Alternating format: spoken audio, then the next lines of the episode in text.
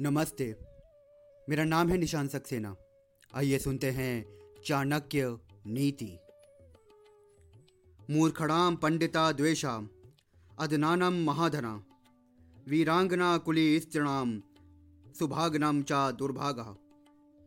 अर्थात, मूर्ख विद्वानों से बैर भाव रखते हैं, दरिद्र और निर्धन धनवानों को अपना शत्रु समझते हैं। वैश्याएँ कुलीन स्त्रियों से देशभाव रखती हैं और विधवा स्त्रियाँ सुहागिनों को अपना शत्रु मानती हैं। ये संसार का नियम है कि विपरीत स्थिति वाले लोग एक दूसरे को अपना शत्रु समझते हैं। चाहिए तो ये कि मूर्ख पंडितों का आदर करें, जिससे उन्हें भी कुछ लाभ प्राप्त हो। परंतु वो उसका सम्मान करने के बजाय उनसे दुश्मनी रखते हैं। निर्धन और आलसी लोग मानते हैं कि धनी व्यक्ति उनको लूट खसोट कर धनवान होता है।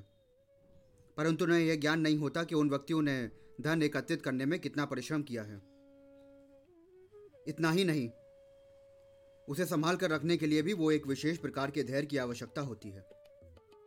वैश्याएँ भी कुलीन स्त्रियों से द्वेष रखती हैं और विधवा स्त्रियाँ सुहागिनों को दुर्भावना की दृष्टि से देखती हैं। संकेत है कि अयोग्य और अभावग्रस्त ही द्वेष करते हैं। धन्यवाद।